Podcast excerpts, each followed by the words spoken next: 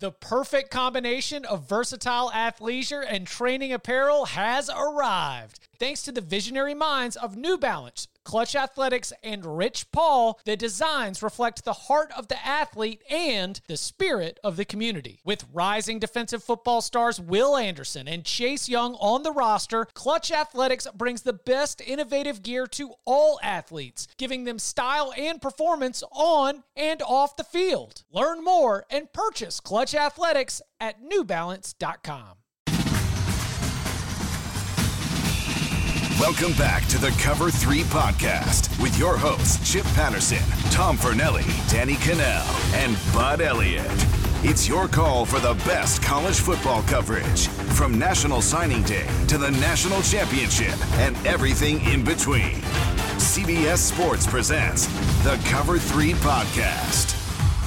And welcome back to the Cover 3 podcast here on CBS Sports. That's Tom Fornelli, that's Bud Elliott, that's Danny Kanell. I'm Chip Patterson coming to you live at youtube.com slash cover 3 where you can watch uh, every Locks episode in addition to our instant reaction shows, in addition to our Upon Further reviews, and, and many more of our live offerings throughout the week. And the best way to know when we are going live is to hit that subscribe button, mash the bell for notifications so you find out. If you're listening to us uh, on any of our audio formats, you can get us wherever you get your podcast. We thank you for that as well. Uh, feel free to go and leave us a five star review and include a question. That's how you can get in the big old bag of mail, which we open up each and every Wednesday. We got a lot to get to. It's a little bit of a loaded week. I mean, the a lot of top 25 teams in action. We've got the new college football playoff rankings release, sort of setting the stage for that. But as we always do, let's begin with a very quick review of last week. Tom, smoking nine and three, sprayed the board, and it paid off for him. The wins were Michigan State plus four and a half against Michigan, Indiana plus five and a half, Virginia Tech plus four and a half, the over 54 and a half in Oklahoma State, Kansas, Purdue, Nebraska under 52 and a half, Kansas State, TCU under 58 and a half, then Illinois, Rutgers under 42, Baylor, Texas under 61 and a half, Boise, Colorado State under 51 and a half, uh, took a lock fight loss to Chip with the total in Iowa, Wisconsin. A lock agreement loss with Chip in the under 43 and a half in Minnesota Northwestern. And then all alone on an island uh, took an L with UCLA plus six and a half, but still nine and three week. Uh, that is plus up 5.7 units, the best week of any of us in week nine, up to 50 and 38 on the season. Tom, any notes, thoughts on your card last week?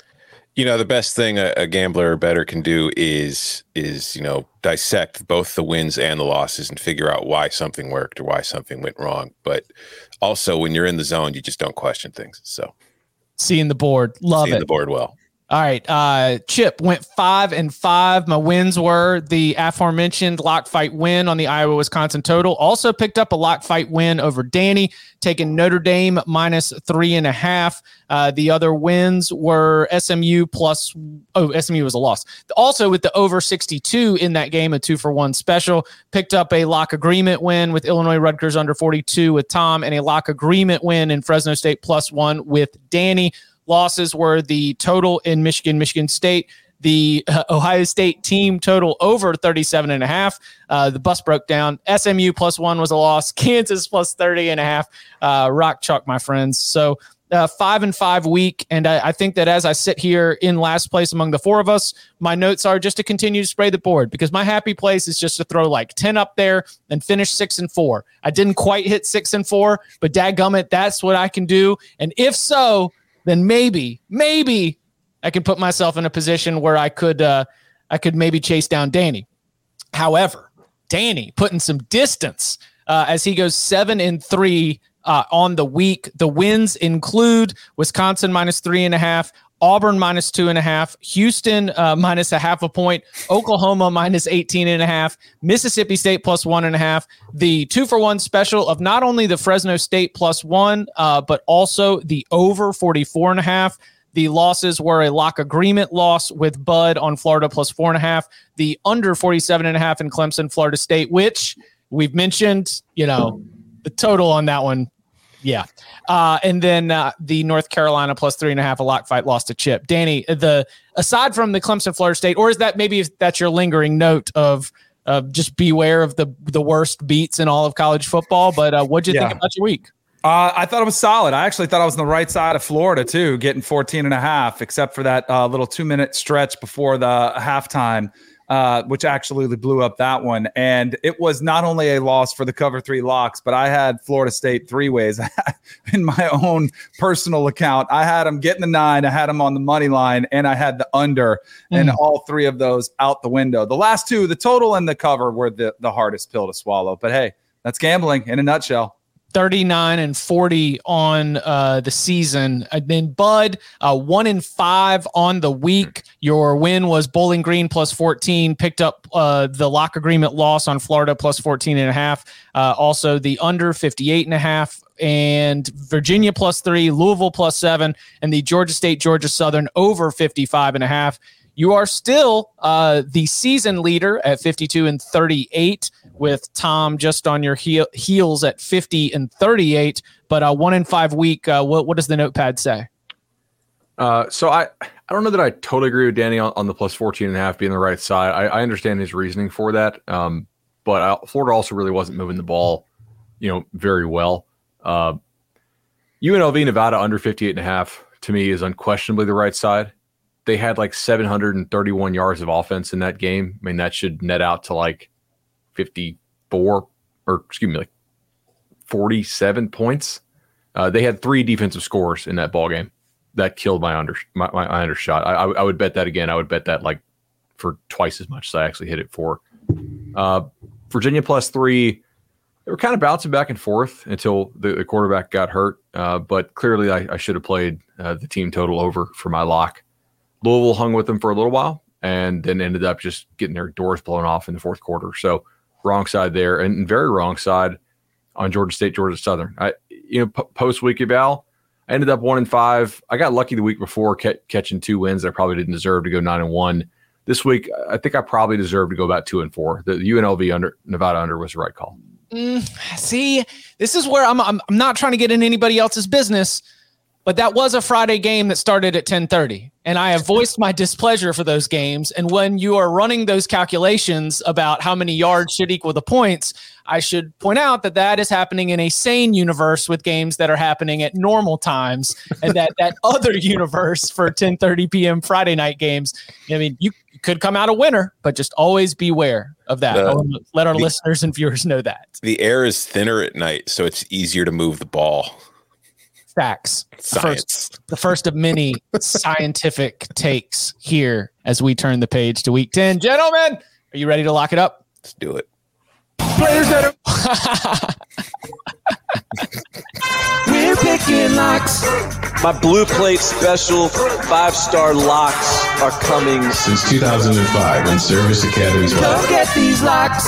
Five star master lock. Lock it up. The under is 33 9 1. We've gone over it a million times. You want these locks? I'm, I'm, I'm living and dying every, every point, every cover.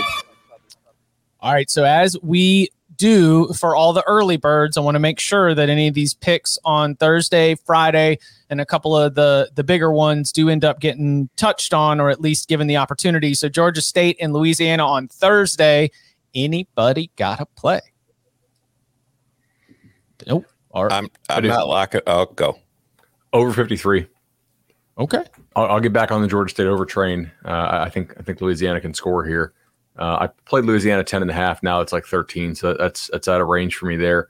Uh, but o- over 53 for me is something I want for a lock. My Twitter tip in that game is Louisiana minus 13, but I'm not in love with anything.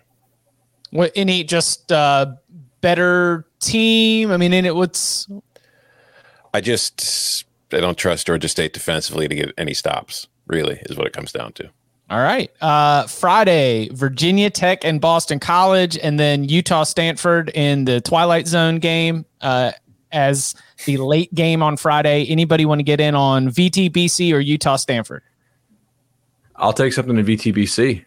All right. Uh, I, I, already bet this 46. 47 is the best I could do now for the over, I think, mm-hmm. in VTBC. Um, so I did bet VT in this game, and now I wish I hadn't. because there's people I trust who think that uh, Jurkovec's coming back and he's going to be back this week.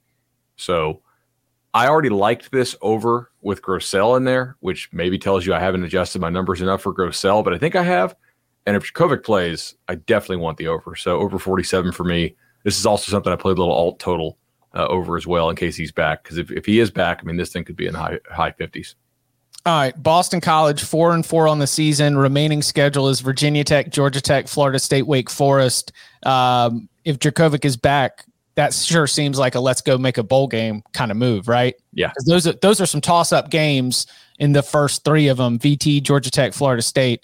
Uh, gives them a much better chance. That is very interesting information and something that our listeners should definitely keep in mind. Uh, taking it to Saturday, we're going to get you started on America's Most Watched Network, the network of stars. Set your alarm. Be sure you're ready because at 11:30 a.m. we will be getting back into the Commander in Chief Trophy battle, Army and Air Force in this one. And I mean, we it, Tom, Tom, do you want to lead us off? Oh, are they playing this week? Yeah, I, I, I think I think the people know what uh, where, where this is going. I mean, if you don't put this on the card, it is going to be more shocking than you taking an over in Iowa, Wisconsin. I saw somebody in the in the comments earlier ask if I had the stomach to take an under 37 and a half. And it's like Chip took an under 37 last week. You think I can't take the under 37 and a half in a service academy game? Of course I'm locking up the under in Army Air Force. Here's here here we go. Since 2005 in games between service academies. The under is 39, 9, and 1. I don't care what the numbers say because my numbers tell me that there's going to be about 49 points scored in this game. But guess what? My numbers have always told me there's going to be about 47 to 58 points scored in these games between option teams. You know how many points are scored? 30, usually at most. Sometimes you get a crazy game that goes to 55, but that's very rare two option teams. They run the ball 80% of the time. The clock never stops. Each team gets the ball about five times before the game's over after 90 minutes. And everybody goes home with a 17 to 14 game. So I'm taking the under 37 and a half. Lock it up. Go Fight. off King. What? I'm, I'm fighting it with over 37. Bar fight. Fight. Fight. Fight. Fight. Fight. I make this 41 and a half. Uh, 38 is the key number that you really want in college football. So yes, like I, this is just a math thing, right? I, I applied like the tempo adjustments that I always apply. I also applied an additional point and a half service academy for service academy adjustment, which I think if you do that kind of gets you there historically. And I still have to have to hit an over here. So I don't know. Put some, put some room between me and Tom, or, or Tom can catch me on this one.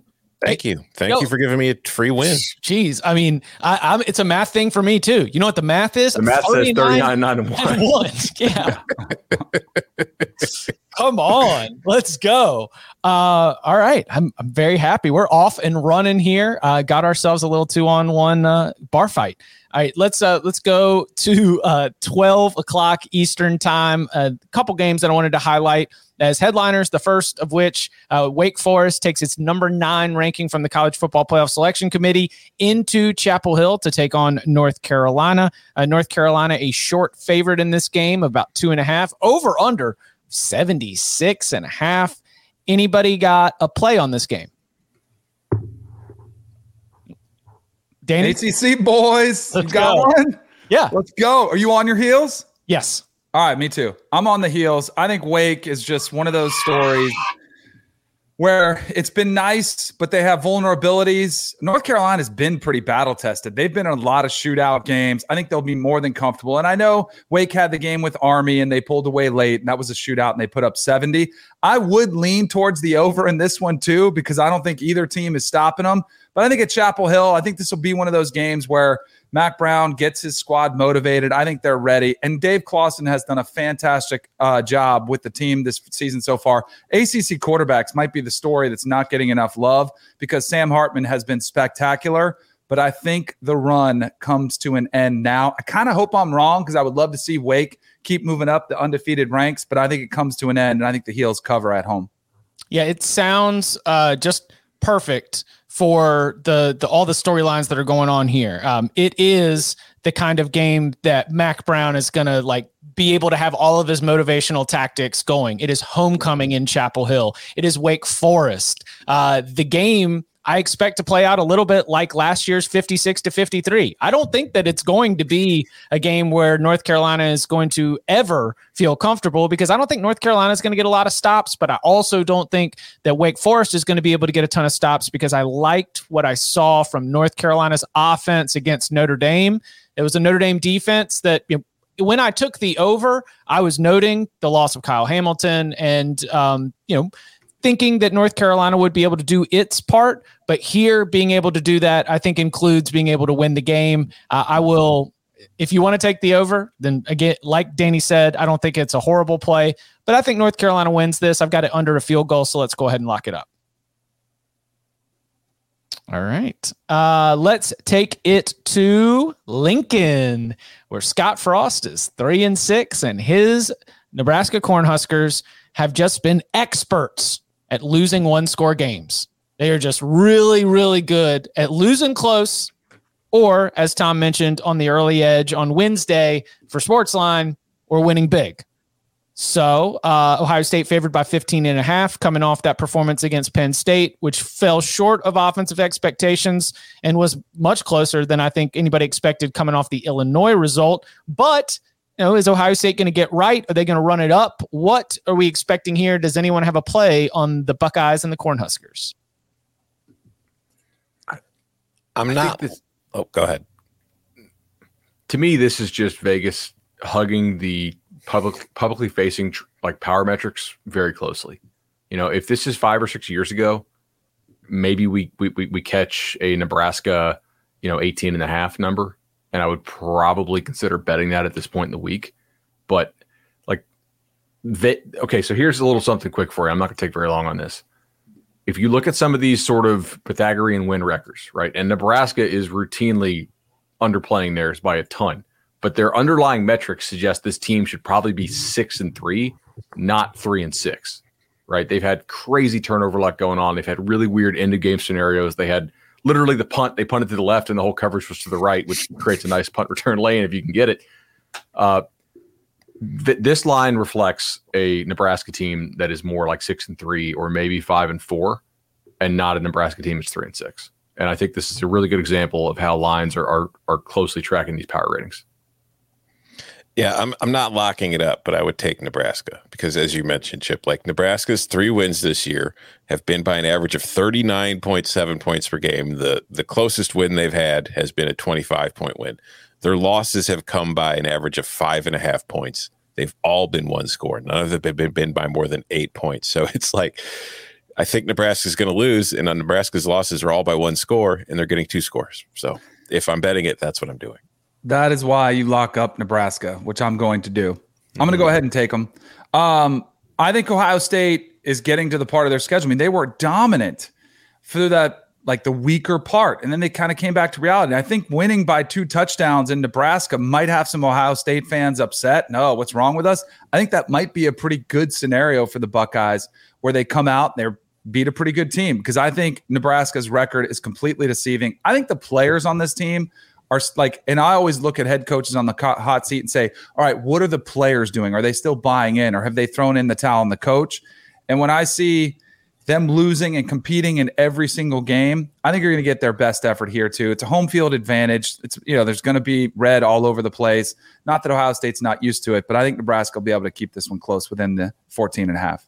One trend, if you want to attack the total in this, I might go under just because I wouldn't want to trust Nebraska's offense to be able to take you over the top against.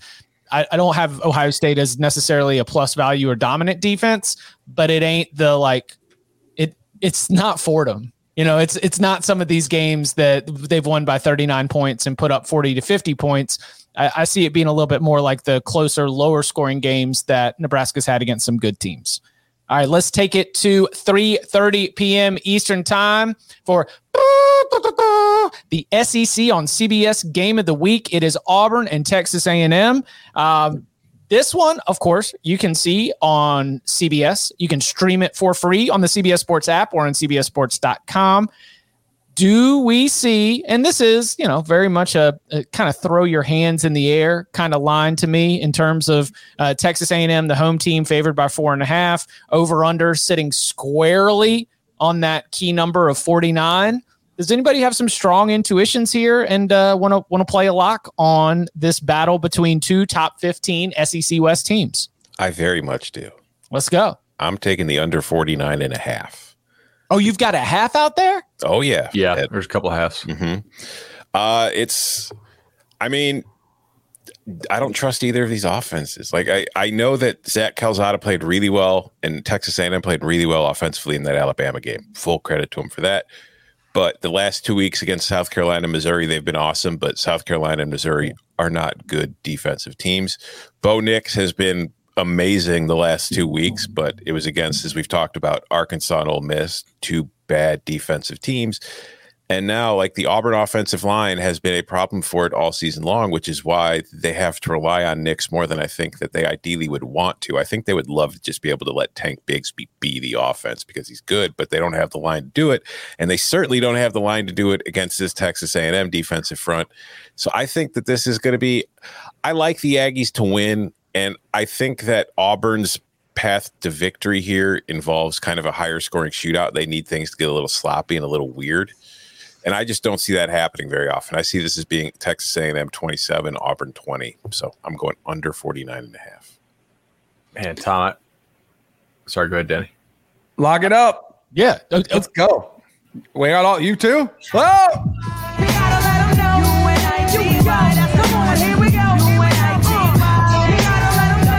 All right.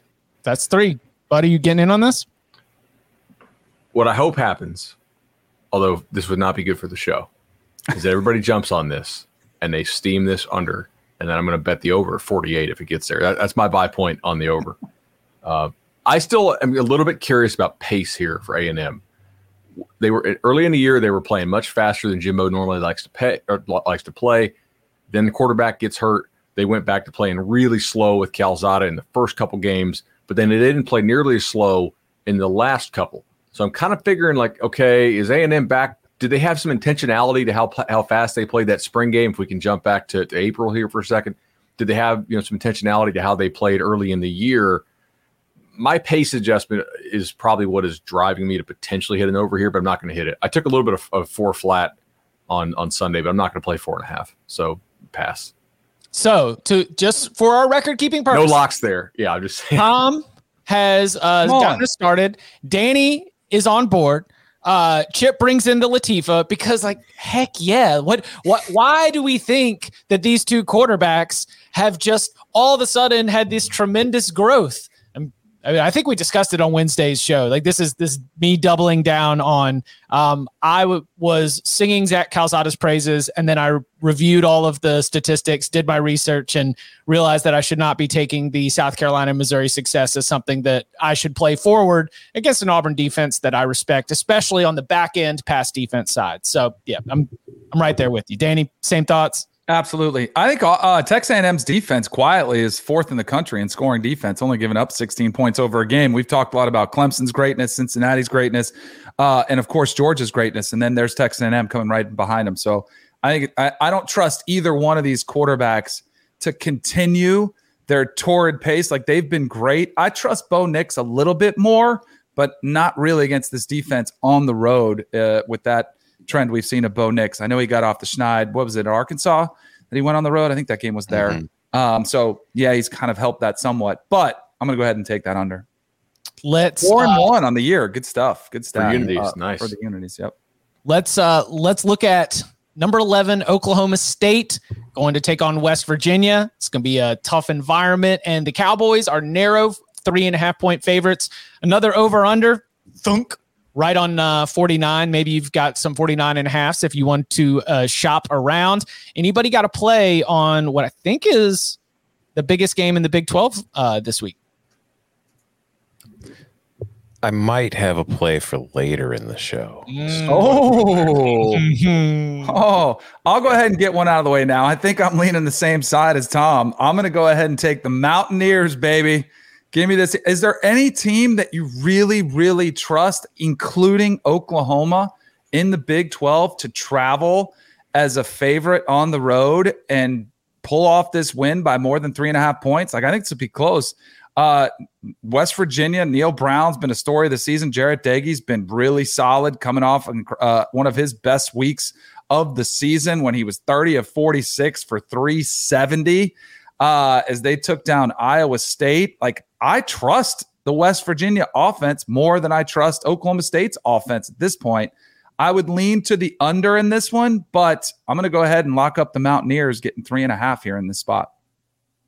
I really like that pick. I don't want to coattails it, but I I've, I give you a full throated endorsement there, and I lean on the under too. The the West Virginia team, if you want to bite on it, sure seems like they're playing with more confidence because there was a point a couple games ago where you felt like after losing three in a row. Um, I think I mentioned this yesterday too. Like TCU ran the opening kickoff back 100 yards. I mean, you you kind of put West Virginia on that. Are, are they about to just just sort of bail on this? Is the bottom about to fall out? Are the Mountaineers going to free fall? I think to respond in that game, you know, TCU we look at a different light, but still, I think that uh, the way that West Virginia bounced back, then you followed that up with the win against Iowa State. That was a home win. This is going to be a second straight, um, a second straight ranked foe coming into town. I momentum isn't real, but confidence is, and I think there's a lot more confidence uh, around that building right now. So I, I definitely support that as well. Let's take it on to the night slate. Alabama is a 28 and a half point favorite against LSU, uh, over under somewhere around 66 and a half or so. Anybody got a play on uh, this great SEC West rivalry? Lay it. I'm, lay, I'm considering. Lay, yes, lay wow. points.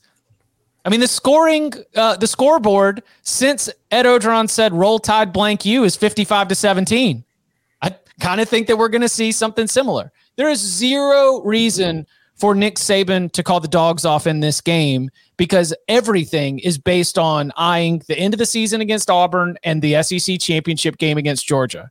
Everything is focused on uh, perfection and playing to that championship and Alabama standard.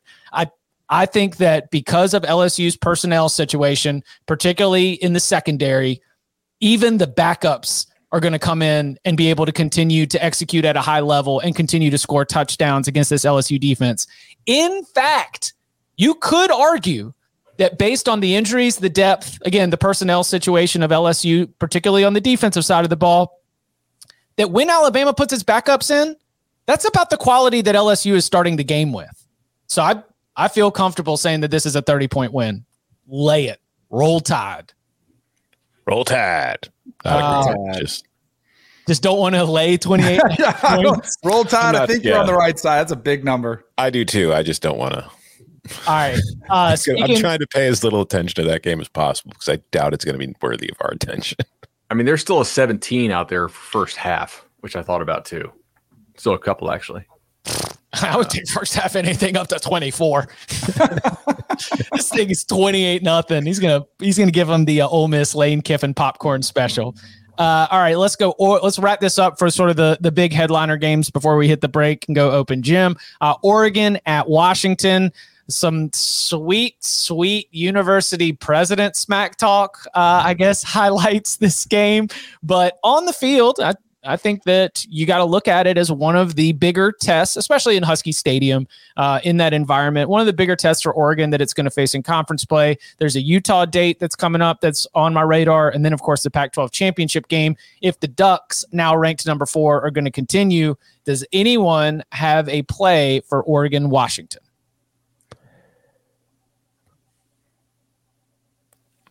I do if no one else is going to. I get a full touchdown, right, for the uh the Huskies. Yeah. Yeah. I'll take it. I I I think this Oregon team is suspect. I hope they win. I would love to see them win. I don't trust them to go on the road in Seattle, which is one of the loudest places to play. I think Jimmy Lake is one of the better defensive coaches. I would probably lean toward the under on this one, 51 and a half. But I don't I, I think the funny thing about this week is there was so much reaction to the the rankings. And my biggest reaction is always let the dust settle. Like if anybody's upset, there were a lot of people like, "Oh, I can't believe Oregon's ahead of a you know Ohio State at this spot, and they're all the way up at four.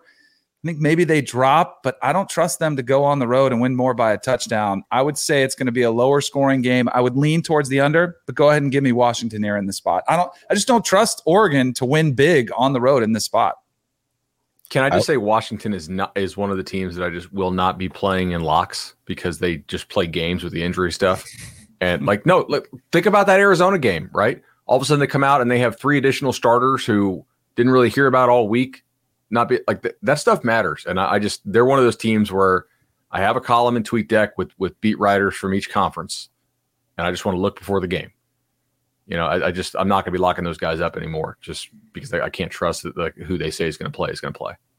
Their record is also it's kind they're four and four, but they're they've been competitive in every game. Uh, their loss to Oregon State doesn't look as bad. I mean, there's no excuse for the opener uh, against Montana, but and then once they got past the Michigan loss, they've been kind of figuring some things out. They've got back to back wins. I just think they're coming with a little bit of confidence in this game. I, I'll just say, first of all, kudos to the Pac-12 for not scheduling this game at 10:30 on a Friday night. I know it was hard for you not to do that, and you really wanted to, but darn it! I don't even was this their choice? This is ABC Prime. This might have been ABC and ESPN's like helping them out by giving them one in prime time. I, I no, they were playing. Larry's got that much credit as he's gone. Like I don't think he had that much foresight. I, I also just want to say, just for the narrative purposes and for covering the sport, nothing to do with like the playoff or what I want to happen or think will happen. I hope Washington wins just because whether I agree with what Jimmy Lake was saying earlier this week. I want coaches doing that more often. I want coaches out here talking crap about their rivals more often, and I I want coaches to feel more able to say what they think or what they feel.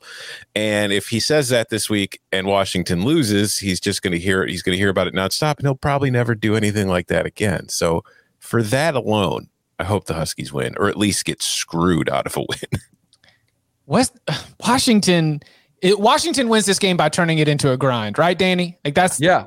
Yeah, absolutely. And I think Oregon kind of plays into that grind because I, you don't want Anthony Brown out there throwing it all over the yard. It. You know, like so. The, I think this will be a lower scoring game that'll be tight in the fourth quarter within that touchdown.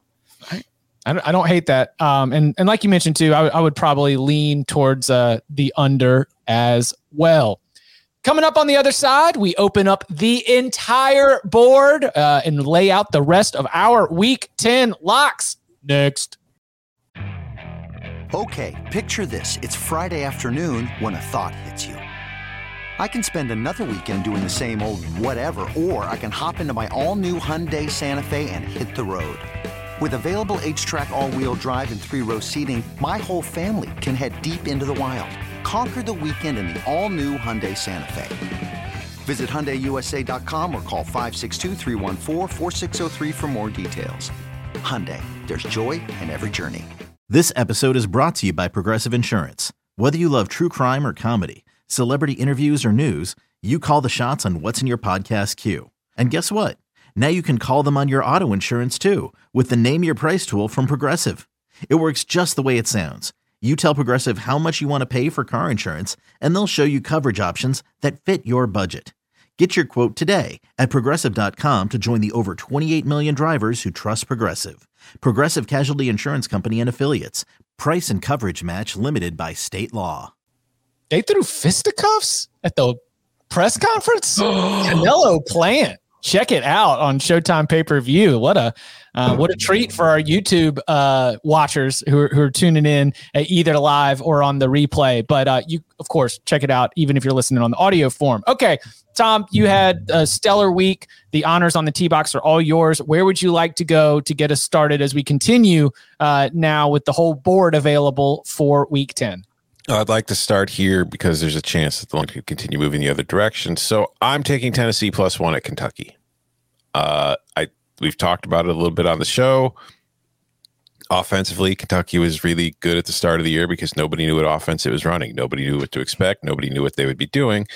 Then they saw it, and ever since then, Kentucky's offense has kind of gone, you know, the wrong way. Like their first few games of the season, they had a success rate of 54.4% and were averaging 3.2 points per possession.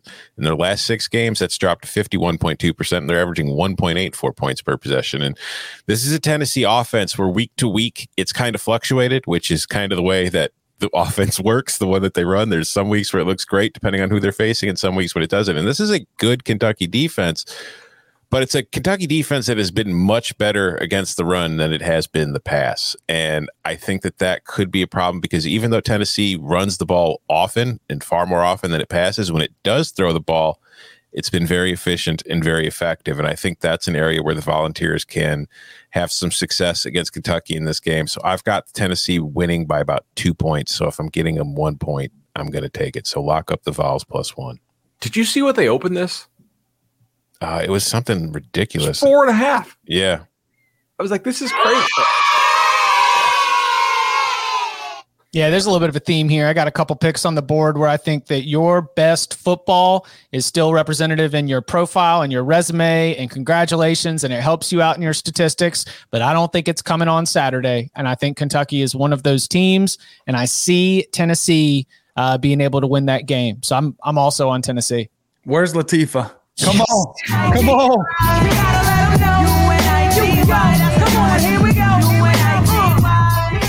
This is a matchup that if you lost at one time at Tennessee, it would get you fired, right? Like this is a rivalry game. Like your perception of yourself is we have to beat Kentucky every single year. I know it sounds crazy to say this, but I feel like Tennessee, even though back to back losses coming into this game, I feel like there's more momentum with them. I think there's more to this team. I think the I think like the potential for this team, what they could have been if they had Hendon Hooker starting from week one, as opposed to the Joe Milton experience, which didn't last very long, um, is really is really kind of compelling when you think about it. But I Will Levis has been a turnover machine, including last week with the three interceptions. I don't trust him. I think Tennessee will be able to put up some points.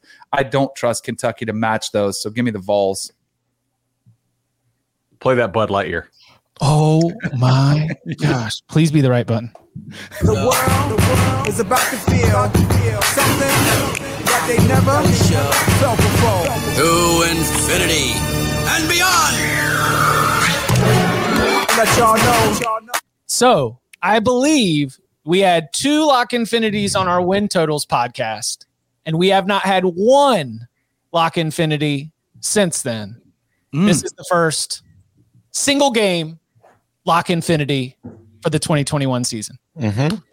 I uh, did it.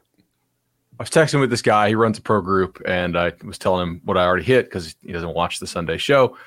And he called me a uh, a jerk. We'll, we'll, we'll use a nicer term for hitting that. And he's like, "Now I got to go hit it because every other group in the world's going to hit this," and they all did. And Will Levis and Kentucky's offense last week, and that's there's no guarantee that it'll be this week, but last week, with about 10 minutes left in the game, they were at negative 3.5 yards per attempt adjusted, which means that if you had taken a knee, although not a knee in the shotgun, right? Because that, that could be a longer loss. But if you just taken a freaking knee, Kentucky, instead of throwing the ball last week, you would have been in better better position each time. Now, variance, obviously, you don't want to do that. That's not also it's embarrassing, but not quite as embarrassing as Kentucky's passing game has been in the SEC. Uh, it's not fixed, and there's not a whole lot of lines this week that just make me go WTF. This was one of them. I I, I think Tennessee should be a favorite. Let's go. Let's go. Yeah, I'm I'm juices are flowing now. All right. Uh boards open. Let's see. Why don't we go Tom? You got 3 on the board? You want to drop another one?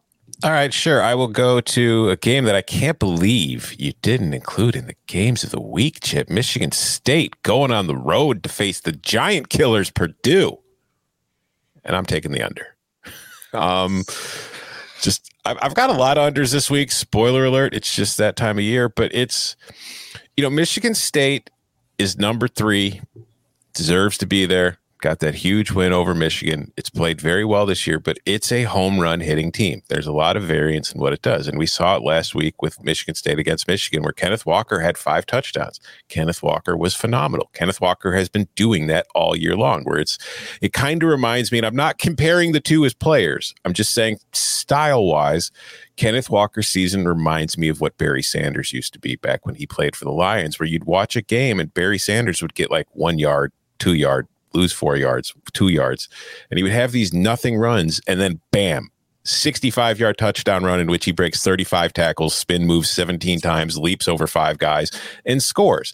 And that's kind of what Kenneth Walker and what this Michigan State offense has been for the its entire season. There's a lot of explosive plays, but there's not a lot of consistency from down to down. And I think that at times that's at some point that's going to hurt them. I don't know if it's going to hurt them this weekend at Purdue, but I do think they're facing a Purdue defense that has far exceeded my expectations for it before the season. They're ranked 10th nationally in defense success rate. They're 12th in points per possession allowed. They've got a good pass rush led by George Karlaftis, but they've got other guys who are helping out in that area this year that they didn't have the last couple years, which really hurt them.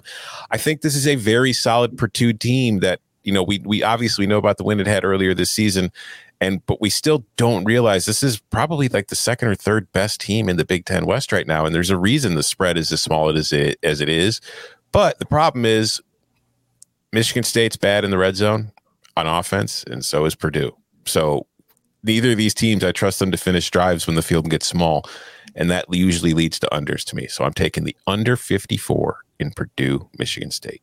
What is the most common final score in college football? It's 55 points. Mm-hmm that's my buy point on this, right? Like if it's hits 55, I'm right there with you. I played two and a half earlier. Now that's gone, so I can't get that out as a lock. Um, I, yeah, I, my only thought on this is Purdue was extremely lucky to win last week. I mean, that that's one of the lowest post game win expectancies of the year for a winning team. I think they were what are they seven percent or six? But that's how you beat Nebraska. Yeah, sure. I mean, it's really important that Nebraska, when it tries an onside kick, doesn't have but one offensive player on yeah. the hands team. I mean, that's the way you do it. You, you know? have to make as many mistakes as possible to beat Nebraska. That's just how it works. All right, that's that's fair. That's fair. Um, I, I think Tom's right side here. There's a reason they're not giving you a 55. So what's uh what is the AP ranking for Michigan State? I think I don't know. If, if Chip don't know, we don't know because I don't think the rest of us pay attention to it. I love how fast we forget. Okay, because the I think the lucky thing it, for Michigan State is that Purdue is is that Michigan State is ranked number three and not in the top two, because Purdue has 13 wins over teams ranked number one or number two, but Michigan State's three, so I just I can't jump on board with the uh, the Purdue upset special. Uh, at least uh, not at this portion of the proceedings. Michigan State's not indie enough to be number two in the AP poll. Chip, uh, it is number five. Okay, that's right. Uh, Bud, why don't you uh, why don't you give us one? All right. Uh, actually, vacuum's going on in the background. Go to go to DK real quick. I'll be right back. Okay. Can't hear it. It's all good. All right, I got to play. Yeah. Uh, Missouri is playing against the Dogs. Georgia. Yep. Um, it's a big number, massive number for a conference opponent, right? 38 and a half, 39. Uh, I'm staying away from that. The total, so I'm trying to find my numbers here. What is it? 50, 60. I can get 60? Uh, let me check. 39 is stupid. I can get right? you 60 if you want the under. I want the under. I'm going to yeah. take the under here. Um, the only thing that kind of scares me is maybe Georgia, but they have no reason to run it up. I don't think Missouri is going to put up points. They're starting to play for something too. And I've been parts of teams when I was at Florida State where the defense starts realizing they can accomplish something special. And you start putting up statistics that are historically great. And then the defense goes out there and they're like, hey, let's pitch a shutout. Like that becomes the goal. Let's hold them to zero. Or then it's just a field goal. And even if you give up that field goal, then it's, hey, we can't give up any more points. And even when the backups are in there, they still start thriving off that and feeding off it. I think that's what you're going to see. I think Georgia dominates. I would lean towards laying the points, but I don't think Georgia is going to score close to 60 in this matchup. So I think you could see 49 to 3, you know, somewhere in there, maybe a 42 to 10, possibly. But I think this will be a dominant performance from Georgia. But I don't I don't think Georgia is going to put up that many points unless one thing that makes me a little bit nervous. Maybe they want JT Daniels to get some work, but even then, I just don't think they're going to put cover this number. So I'll take the under in this one. Give me the under 60, uh, Mizzou versus uh, Georgia. I will forever be terrified of taking an under in a game that involves the Mizzou defense. Fair. Uh, but I, I like where your head's at there. Let's uh, let's let's take it to. It's not it's not a r- true rivalry game. Uh, in fact, uh, I definitely ended up on the underside of this, on the wrong side of this earlier in the season. But uh, let's go to Tallahassee because the Wolfpack can. Are there still a two and a half out there? You're still sitting around two and a half, or is this thing at three? This thing's moving in the other direction. Huh? Two and a half. All right. Yeah. Let's go ahead and lock this in under a field goal. Um, I am very, very impressed with the way that NC State has just continued to respond. You know, you, you lose Peyton Wilson, and here comes Isaiah Moore, and Isaiah Moore goes down, and it's it guts the you know the coaching staff and the team, and then Drake Thomas comes in and has like 15 tackles. Uh, in that game against Louisville, upon further review, we came back and talked about NC State's effort late in that game. Uh, Bud mentioned how Devin Leary's done a great job of taking care of the ball, and really that NC State offense since the um, clunker against Mississippi State early in the season has uh, has a lot of different ways that it's going to be able to beat you. I think that NC State is going to be able to get in and out of Tallahassee with the win. We have seen uh, this Wolfpack team just continue to have answers, and I don't want to doubt them, even against a Florida State team that has been playing uh, some better football as of late. So give me Dave Doeren and the Wolfpack under a field goal against the Noles. Lock agreement. Mm. Way too much McKenzie Milton in practice reports this week. And then you get Chubba Purdy transferring out. So let's read between the lines here for a second. What would cause you to, to transfer out mid-season? Maybe you've always been wanting to do it, but you got some playing time against UMass, right? So, and you got some playing time over McKenzie Milton. If for some reason Jordan Travis doesn't start and they're having to prep McKenzie Milton to be the starter, that would be a pretty clear signal to you that you got passed over. Maybe that's why you announced you hit the transfer portal on a random Tuesday. I'm not saying, I'm just saying that's a possibility. And with that possibility being out there, I really like anything under a field goal. I'm trying to be disciplined. I want to get in there and emotionally just say I want to fight both you guys, Do but it. Do it. I'm going to just it. sit on my hands right here and I'm not going to say anything. I'm irritated with both you guys. This is not a I play for me on Sunday, by the way. This is the play that happened yesterday. Right. Um, catch my drift. Yeah, I would. Do you think I'm? I guess if if I don't know if McKenzie's playing, uh, would you lean the under then too? I was kind of thinking the over in this one because I the, think the non-COVID flu is really going around Tallahassee right now. If you look on like just the, any like non-sports page too, all the memes are like, "Hey, went to Halloween and now I've got now I've got the flu." Like not COVID, but like you Yeah. got people from other Yeah. sports having to go get IVs. Like it's going through the athletic department right now, pretty seriously. I don't know that it means they're going to miss the game, but certainly a lot of sports have had people miss practice this week in Tallahassee for for flu-like symptoms. Hey, man, I'm, I'm glad that they got to have a good Halloween. No you doubt. know, Halloween Like, it's- Tallahassee is not something you want to miss. Like you, you'll, you'll take a week of flu for that. this pisses me off too because I'm. I think they still have a chance to get to six and six, and I think this is one of those key games where they kind of have to get this one if they want to. So I hope this isn't what unfolds. But again, I'm sitting on my hands. I'm just sitting here refusing to get suckered in. I, I think that NC State wins this game because it's also with the focus of going into next week against Wake Forest because your ACC championship hopes are still on the line. Wake Forest will be undefeated in conference play even after losing to North Carolina because don't forget the most hilarious part of this all is that UNC and Wake Forest is a non-conference game and they will still be undefeated in conference play regardless of the result against North Carolina. Uh, Can you? Can I just pump? Yeah. Give some. And I mentioned it before. ACC quarterbacks are crushing it. Devin Leary, twenty-one touchdowns, two interceptions on the year. That is exceptional play. Uh, Florida State, I can't get on board with that one, but man, there's been some great quarterbacks playing this year for the ACC. Danny, you got that Florida State helmet back there, and you're just going to let these. Two, I know. Well, I didn't have a play in the LSU State. game either, so I it was more like you know, aesthetics. We're yeah, just, we're just going for gold in the background. yeah. All right. So right now, um, actually, I'll go ahead and call this up for everybody who is watching along. Uh, the Lock Infinity Buzz Lightyear clips getting us going. Tennessee plus one, the first Lock Infinity of the single game locks. We've got a, a bar fight in the Army Air Force total. The under for Tom and Chip at 37 and a half, the over 37 for Bud. We've got Queen Latifah, Lock Infinity, uh, or excuse me, Lock Unity. Unity. Uh, for Texas A&M Auburn under 49 and a half. Uh, the rest of the card for Tom includes the under 54 in Michigan State Purdue. The rest of the card for Chip includes NC State minus two and a half. That's lock agreement with Bud uh, and UNC minus two and a half. That's lock agreement with Danny. Alabama minus 28 and a half. Danny's also got Nebraska plus 15.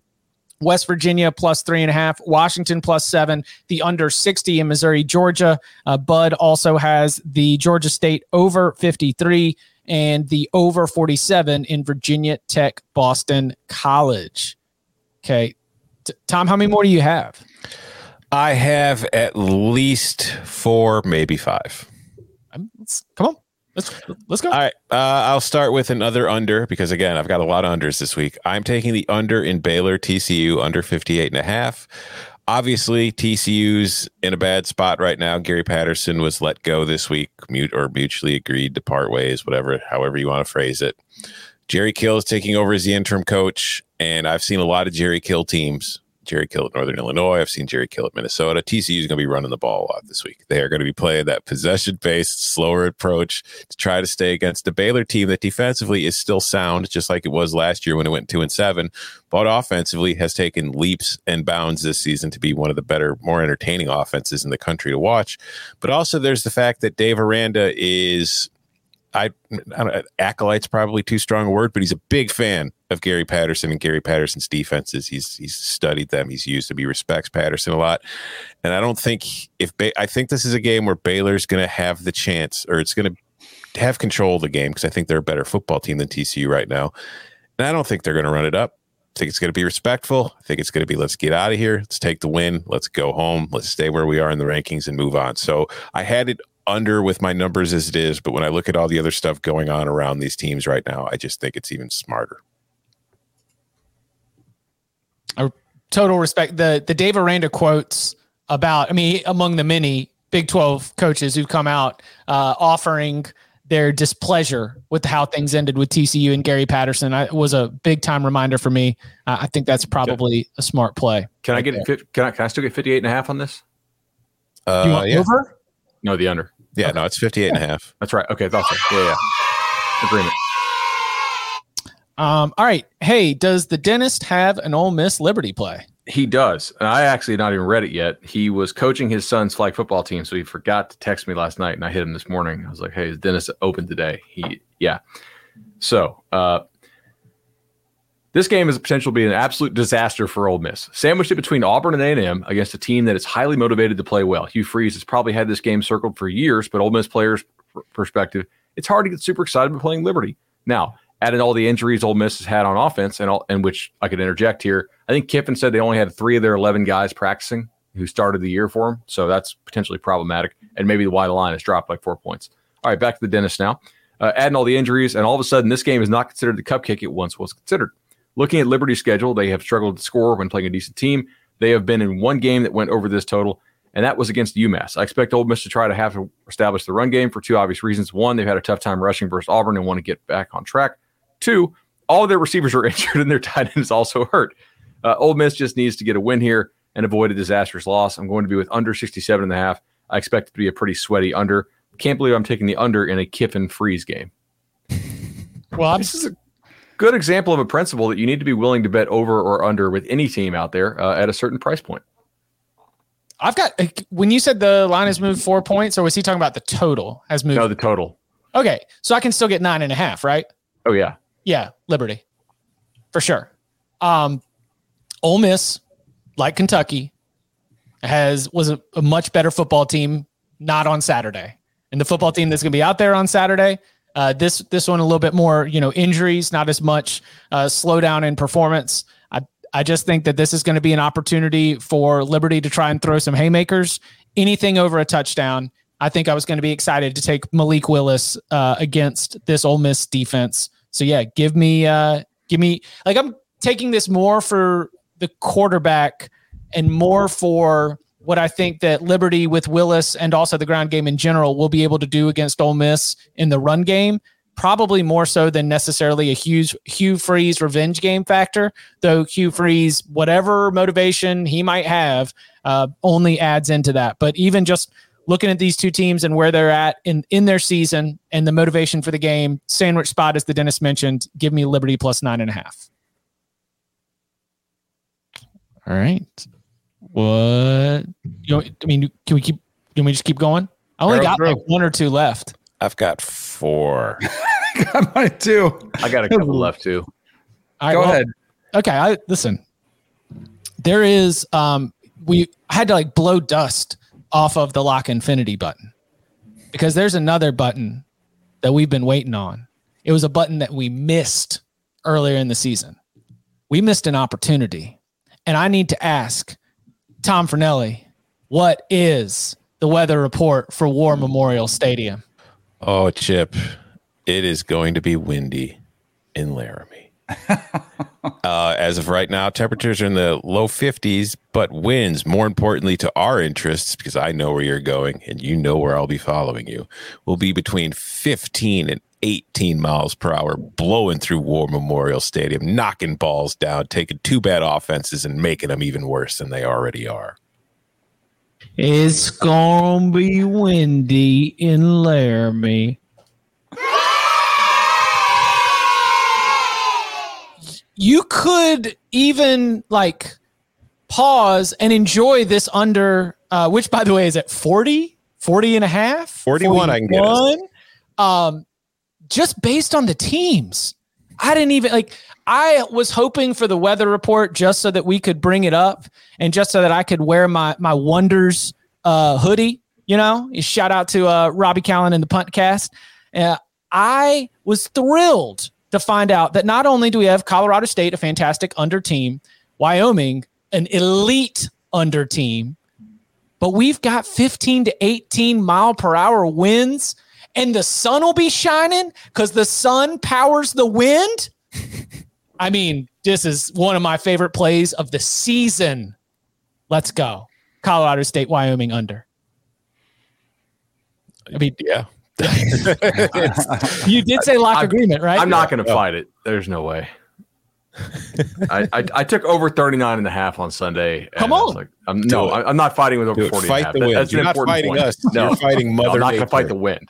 Yeah, that's that's a good decision. All right, Yeah. fight fighting the wind. You don't want you don't want the winds to have vengeance for you, bud. You need the wind behind you. Fighting the wind is definitely like I had the right side to still lose for sure. Let let it be a, a tailwind, not a headwind. All right. Um, what is that like framed in your office?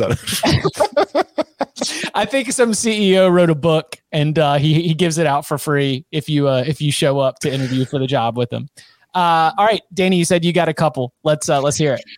All right, I need um, I need a pole assassin play. Gotta gotta play. Gotta. I mean, I just have to play one of these ones. So I uh, Texas traveling to Ames to take on Iowa State. I don't love laying the six and a half, but I don't love Texas either. What I do love is the total. I'm gonna go over the 60. I think this will be more of a traditional Big 12 kind of two teams that get in there, that what's left to play, how much effort is left for both of these teams. I liked what I've seen from Texas offensively. I think they're going to put up some points with John. So give me the over in my assassin play of the week for Texas, Iowa State over 60. Is that the best number I can get? yeah. Yeah. Okay. Have we ever found out what the monkey's name is? Yes. Uh, Uh, Pate she- found it it's out. It is a She, has- she. she I has an did see that. Instagram page. Yeah. And it is a female monkey, right? I did her. I did when I was breaking down the video of whether it was intrusion or not. it's, I mean, you can't even make this stuff Where, up. where did you come down on the side of our balloons as an appropriate security measure when trying to deter a child? There was a I- gate there though, too. Legally, legally, who's at fault? But Depends on the state, right? Um, Hmm. And it depends on like when that signage was actually placed there or or not. Uh, however, it sounds like they will fight in court, which is exactly what Danny and I will be doing on this game because I am taking the under 61. Fight, fight, fight, fight. Here's my deal on this one. Um, we already know that Texas is missing uh, Jordan Whittington, right? Who's been out for a while, their receiver. Do you know who the number two receiver is on Texas this year? Because number one's obviously Xavier Worthy, and he's really, really good, although not quite as good in recent weeks when Whittington's been out. I It's believe Jo- it's the guy who uh, ran away from practice Yeah, after yeah, loss. right. He's like, he's- Yeah, exactly. so if I'm Iowa State, I'm gonna sit in a little soft zone. I'm gonna say, okay, Texas, you got a true freshman receiver who's really fast. So my number one priority today is gonna be uh, not letting the super fast 18 year old beat me deep, and I'll just play conservative zone here, let the clock tick, and we'll see how accurate Casey Thompson could be to a bunch of backup receivers underneath. So under 61 for me there. Hope well, we can't middle at 60 and 61, but we could side each other potentially. this game is in Ames. Yeah. Right. Is is Iowa State like? Are they going to be dialed in enough to really bring the heat when it comes to the like taunting and bringing this joke to the forefront as a uh, Oh yeah. as like as a student section? They better be. Oh yeah. Okay. I, There will be lots of kids dressed up as monkeys for this game. I, di- I didn't want to doubt that Iowa State would bring it, but I also am just not close enough to that like university fan base and the students to know if they've got that uh that that deep level of uh execution. Also, if if you are going to this game and you are dressing up as a monkey, make sure you hold up like a cover three podcast sign to let us know you were listening. And if you want to advertise on the Cover 3 podcast, hit show ads at 247sports.com. That's show ads at 247sports.com. We're, we're hitting millions of people. Let's get millions of ad dollars in there. We could make this thing a road show. Coca said in the chat, R.I.P. Harambe. That is a throw. There is there is nothing Twitter loves more than children being attacked by primates. I tweeted it earlier this week. Harambe, this monkey in Austin. It's just like you see that happen, and everybody goes nuts and just wants to talk about it. Oh, her Uh, name is Gia, by the way. Gia. Oh well, is there any proof that this was Gia who bit the kid? It could have been any monkey. That's what Jeopardy's for. Uh, Danny, why don't you keep it going? You said All right, uh, I'll you throw said out some others. I got a uh, a sicko mode play. Everybody, uh, Cincinnati ticked off. Right, they fell from two to six. Game day is going to be there. The nip is going to be rocking. Everyone and their brother thinks Cincinnati is pissed off in this game and is just going to blow them out, blow them out like style points galore. Well, guess what? I thought we were going to get that against Navy. Guess what? We did not get. Wait, what the heck? Sorry, this is my daughter's phone. I don't know why her phone's going on. Um, sorry about that. Um, everyone thought we were going to get that against Navy. Then it was Tulane. Oh, style points. They need style points. Thought they were going to blow them out. Guess what it is now? Tulsa coming to town. Oh, they're going to blow them out. This is a Tulsa team that would put up 20 against Ohio State's defense earlier in the year. I don't know if Cincinnati may not be built to just blow teams out. So I'm going to take um, Tulsa getting 22 and a half. Is that, can I get 23? I get you 23 and a half. Oh, even better. Give me Tulsa 23 and a half against Cincinnati. And then I got one more sicko mode play.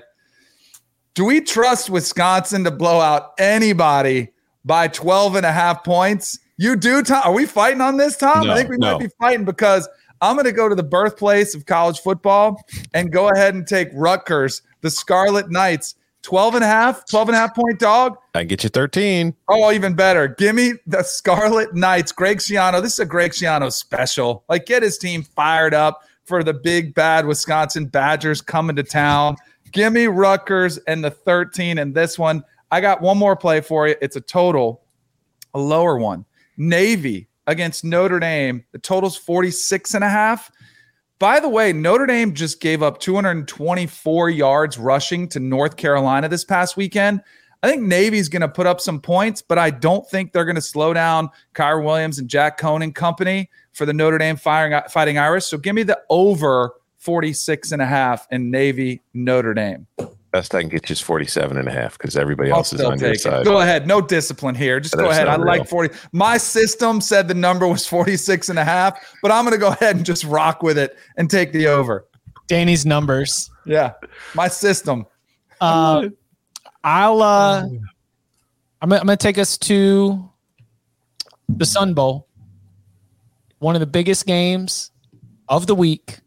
UTSA, our Roadrunners, going to play our beloved Miners from UTEP. Picks up and I'm seeing a double digit dog in a rivalry game. Are you kidding me? In a game of this magnitude? And I know that we just saw UTEP take an L, but it was because it was a look ahead. They just want to throw you off the scent. They just want to give us the opportunity to pick up our axes, our little picks, and go and uh, take some swings at the Roadrunners. So if I've got plus 11 in a game that I do think is going to be very, very fun and come down to the fourth quarter, that I love that wiggle room there. UTSA probably wins, but I think UTSA wins by a touchdown. So let's go Miners picks up.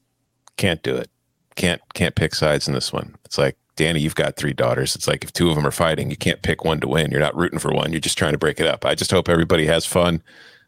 Nobody gets hurt. Everybody's happy at the end of the day. And we only have but so many years of C-USA left that we're really going to be excited about. And this is one of them, uh, maybe one of the best Conference USA football games that we'll have uh, here in the late stages of the league as we know it right now. So, yeah, give me the Miners plus 11. And now I, that, I'm good till Moneyline Sprinkles. All right, I've got three left. I'm going to take another under. It's my last under, I swear. The under 59 and a half in Tulane UCF. Uh, Michael Pratt got a concussion last week, was knocked out of the game. We don't know his status going into this week, but Tulane's offense has been struggling all year long without Pratt. I really have very little faith in it. And on the same side, while UCF is getting better in the weeks since losing Dillon Gabriel, I'm still not ready to I don't like the spread nearly as much as I like the under there. So I'm going to take the under 59 and a half. And then a couple of my Sunbelt sicko plays. I am taking this is this is a simple case chip of what has this team done to deserve to be favored over anybody. Mm-hmm. So I'm taking ULM plus three and a half at Texas State because Texas State is not a better football team than ULM they're both bad football teams. Whether you like the record wise, ULM is four and four, but it is not nearly as good as its record suggests. It has a point differential of negative 122 on the season with those four wins. And Texas State just isn't good against anybody and it doesn't know how to win. So I'm taking the Warhawks to cover. And finally, I am taking South Alabama plus four, I think is the best where I could still get it now against Troy. I think South Alabama is better than Troy. I think this is the wrong team being favored. And I know this is kind of a local rivalry, big game, but just I think the wrong team is favored. So give me the Jaguars. Is Chip Long out at Troy? I mean, like not. I mean, he should be based on a coach last trend, week. We're trending that way. I think not just not just for punting decisions or fourth down decisions, but you know, a job that people think might come open. Is that accurate? Are y'all y'all seeing it the same way? I think it's possible. Yeah, but I don't have specific insight there. I, I, can't say I'm paying super close attention to the situation, but I could see that happening. Yeah. No, I was actually tipped off because somebody in the, in the very reliable sources that are the Cover Three podcast live chat on YouTube.com slash Cover Three. Like three weeks ago, somebody was like, "Chip Long's done." And I, everything I've seen suggests that that uh, that premonition, if it was not a prediction or at least uh, some sort of informed note to pass along, I, I don't know. I'm keeping an eye on it. That is for sure. All right, let's uh let's let's dump out the card. All right, uh, we are going to go to uh, to Louisville. I am playing over 46 Clemson Louisville. Uh, I think that that offense as, if Dabo just doesn't try to kick ridiculously long field goals this week, uh, and that was very windy last week, they probably should have scored 30 legitimately without a defensive score. They had three missed field goals. Um, I am going to take under 56 and a half in Kansas State, Kansas. Uh, I think there's a chance of wind in that game, but more importantly, uh, I, I, think Kansas kind of shot its shot against Oklahoma, breaking out that new offense. And uh, Oklahoma State was like, oh, we saw that. Appreciate you guys trying that against them and not us. And since we're not missing four of our defensive backs like Oklahoma was, we're not going to have any problems with that. And Kansas basically didn't do a damn thing. Kansas State's defense last week was sneaky good. I mean, they they really made TCU look terrible. I know TCU had some problems of its own, obviously, and they fired their coach. Uh, let's see what else here. Oh, that was Chip Lindsey, not Chip Long, by the way. Chip Lindsey's the head coach at Troy. Chip Long's the Tulane offensive coordinator. Yeah. By the way, on Tulane, well, I'll I'll save that. But they do go for a ton on fourth downs, which is a, a, a good thing to pay attention to. Like they will go over more often than their numbers suggest because it, it creates higher scoring games for both teams. Uh, I'm also going to take Rice and Charlotte under 53 and a half. Two bad defenses here, I know, but two offenses that I think are going to run the ball a little bit more than normal, given you have some QB injury stuff going on here. Um, so yeah, I, I like that. I was close to taking Rice in the points this week. Yeah. Another situation where it's like, a, if the spread's the other way around between these two teams, I'm just betting the dog. Does he get uh does does he get fired there too, Bloomgren? I don't know. I don't. Th- I think. I think it would help him to finish strong, but I don't know if there's any real heat on him right now. I mean, he took over a program that was in pretty bad shape. Okay. Um, I'm pretty tapped out for now. Okay. And y- are you, Danny? You got any left? No, I'm tapped out till uh, money line sprinkles. Okay. Uh, Tom too. Yeah, I'm done. All right, let's review. Uh, Tom, Tennessee plus one, the under 37 and a half in Army Air Force, the under 54 in Michigan State Purdue, the under 49 and, and a half in Texas A&M Auburn, South Alabama plus four, the under 58 and a half in Baylor TCU, the under 41 in Colorado State Wyoming, ULM plus three and a half, and Tulane UCF under 59 and a half. Chip, also, Tennessee plus one, under 37 and a half. North Carolina minus two and a half. The under 49 and a half in Texas A&M Auburn. NC State minus two and a half. Alabama minus 28 and a half. The under 41 in Colorado State, Wyoming. Liberty plus nine and a half. UTEP plus 11 and a half. Danny, Tennessee plus one. Nebraska plus 15. North Carolina minus two and a half. Texas A&M Auburn under 49 and a half. Uh, West Virginia plus three and a half. Washington plus seven. Texas Iowa State over 60. Missouri Georgia under 60. Tulsa plus 23 and a half. Rutgers plus 13 and a half. And the over 47 and a half in Notre Dame Navy. Bud, Tennessee plus one, the over 37 in Army Air Force, the over 53 in Louisiana, Georgia State, the over 47 in Virginia Tech, Boston College, NC State minus two and a half, the under 58 and a half in Baylor, TCU, the under 61 in Texas, Iowa State, the over 46 in Clemson, Louisville, the under 56 and a half in Kansas State, Kansas, and the under 53 and a half in Rice, Charlotte.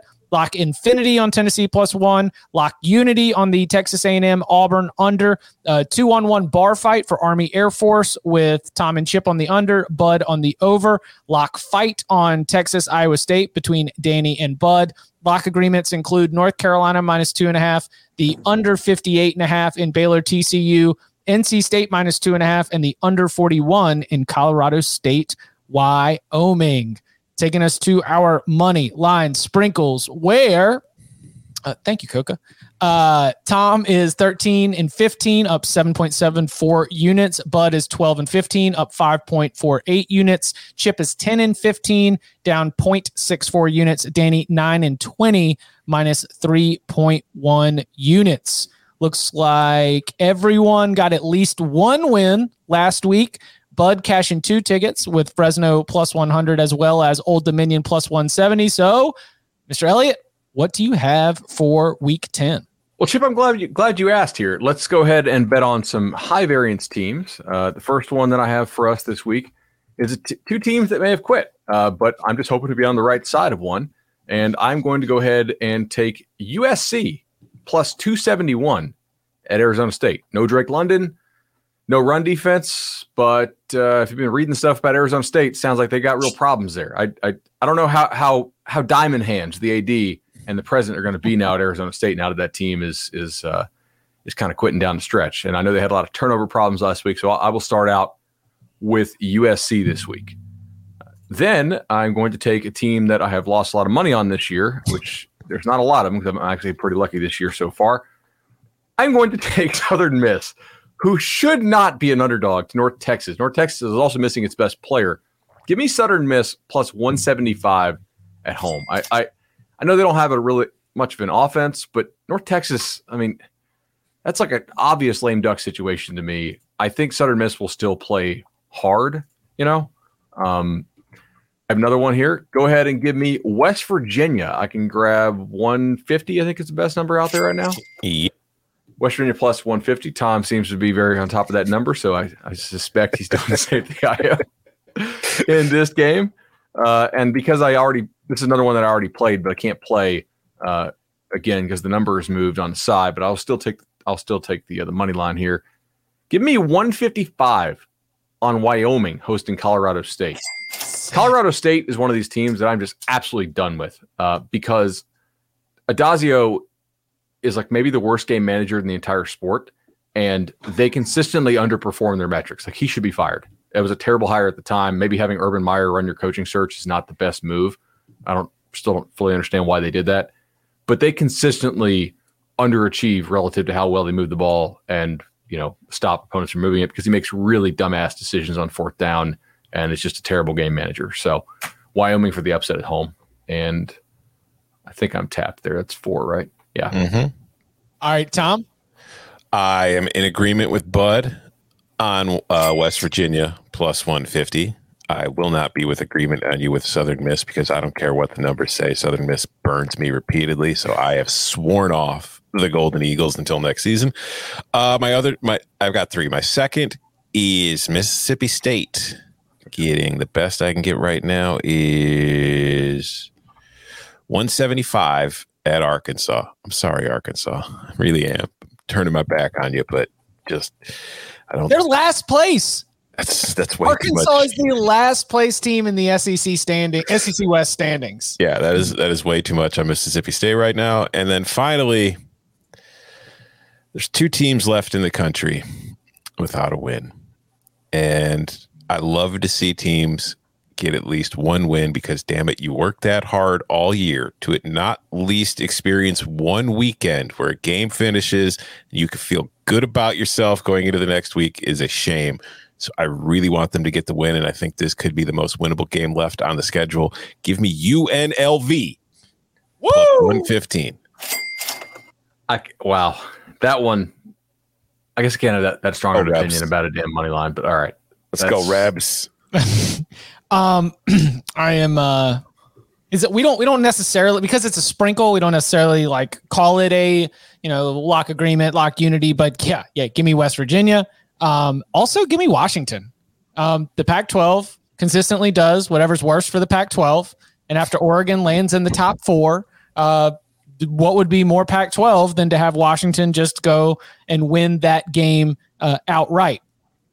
Also, um, you know, there's we everybody's trying to move Sonny Dykes, uh, move Sonny Dykes onto TCU.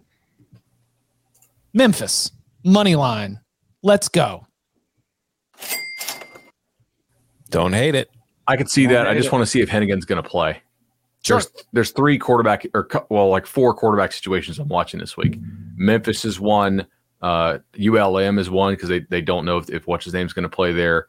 Uh, Middle Tennessee State is one, and then FSU. By the way, on FSU, I know we talked about this earlier in the show. They just canceled their inter squad baseball scrimmage uh, out of a, an abundance of caution. That was to be Friday, so it's definitely going through the whole athletic department. Danny, Uh, can you do me a favor? Yeah. You can still hear me, right? Yeah. yes, Can you hit four box on there? Can you just hit the four box so we can see all you guys? All right. Give me a second. Hold on. I'm getting ready for oh, mine because I'm a little bit irritated with some of the stuff that's been going on on the show today. All right, hold on. I know what's I, I need. I, I don't like that Chip has the. Oh, Come go. on. Come on. So this is this is here we go. This is my official Letterman's jacket. And everybody's counting out the Noles this weekend. Do we forget that it's 2021? I just had a little virus that came through, might have been a flu bug. And guess what I did? I called up this company and they set up an IV. And I sat there for about an hour.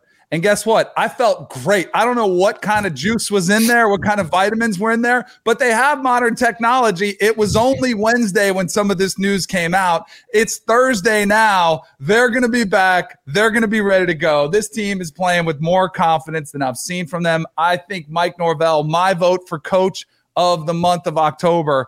I think the Noles get the win outright against the Wolfpack. Give it to me, baby. Ain't no drug testing at NFLPA Alumni Association. That's right. I'm going to go ahead and hop on the nose. I do think if you're going to play them, you play them to win anyway. This thing is so baggy. Holy cow. I didn't know it was this big. I haven't worn this sucker in a while. It might have some moths in it. All right. My other plays. I have been atrocious this year on my money line sprinkle, something I was fantastic on last year. So I need to get this sucker turned around. Give me the spoiler makers. Give me Purdue playing at home against Sparty to win outright. One thing of note Michigan State's pass defense is horrendous, one of the worst in the country, 127th in the country, giving up 300 yards a game. Aidan O'Connell, who's he got to throw to? David Bell, one of the best receivers in the Big Ten. I think they'll be able to put up points. I am concerned about Kenneth Walker, who continues to run off everybody, but at some point, and they've had some success doing it before with Payton Thorne, but I wonder where his confidence is right now, coming off a two interception performance uh, against Michigan. The other one, I'll go ahead and take Auburn. We talked about this game earlier. I think it's going to be low scoring. Of the two quarterbacks, I am starting to look at Bryan Harsin, the job he's done with Bo Nix, and starting to be more of a believer that maybe he is prepared to go into this hostile environment. He's completed 70% of his passes the last couple games. I, I think Texas A&M is, is going to try to get Spiller and Achane going. I wonder how that goes against Auburn's defensive front, and if they have some success.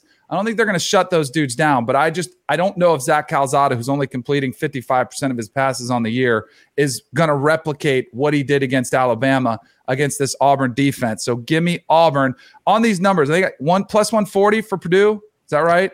Uh, I can get you. Oh, hold on. I got 132, but let me look further. All right. Well, whatever I can get No, on no, that there's one. a 140. Okay. And I had plus 120 for my Noles. 117 is the best I can do. Okay. I had plus 172 for the Tigers. Yeah. And then I had one more because I think we have to do a wouldn't it be funny if like it's got to be in there. And I there's an LSU helmet. I'm not that stupid. I'm not going all to go right. that much swinging for the fences. That truly is a prop that is just up there. But wouldn't it be funny if Hugh Freeze came back to Oxford and had the last word in all of what it what transpired there in Oxford, Mississippi. Malik Willis, we know what type of talented quarterback he is, and while he didn't have his best game against Syracuse and he had a couple other clunkers, he's been getting right last couple games, seven touchdowns, zero interceptions. We know Ole Miss's defense isn't exactly world beaters, so wouldn't it be funny if Liberty goes into SEC territory and pulls off the win? Give me Liberty at plus 290. I mean, that's that's a, do you like 290 better than 310? Oh, I'll There's take I like 310 the best. Let's go. Yeah, know that that's as bold as uh, Bob Comedice trying to escape from the uh, hotel security out the window of a hotel room. You know. Yep. it sure is. uh, Tom with West Virginia plus 150, Mississippi State plus 175, UNLV plus 115. Chip's got West Virginia plus 150, Washington plus 235, Memphis, Memphis plus 165, Danny, Florida State plus 117, Purdue plus 140, Auburn plus 172, Liberty plus 310, and Bud, USC plus 271, Southern Miss plus 175, West Virginia plus 150, and Wyoming plus 155. Awesome show, gentlemen. Fine work to all of you. Thanks to all of you who hung out and watched us live. Thanks to those of you who are downloading, listening, or watching this later on youtube.com slash cover three or wherever you get your podcasts. We will be back on Saturday night for our instant reaction show. So make sure that you keep an eye out for that. You can follow him on Twitter at Tom Fornelli. You can follow him at Bud Elliott3. You can follow him at Danny Kanell. And you can follow me at Chip underscore Patterson. Gentlemen, thank you very much. Thank you.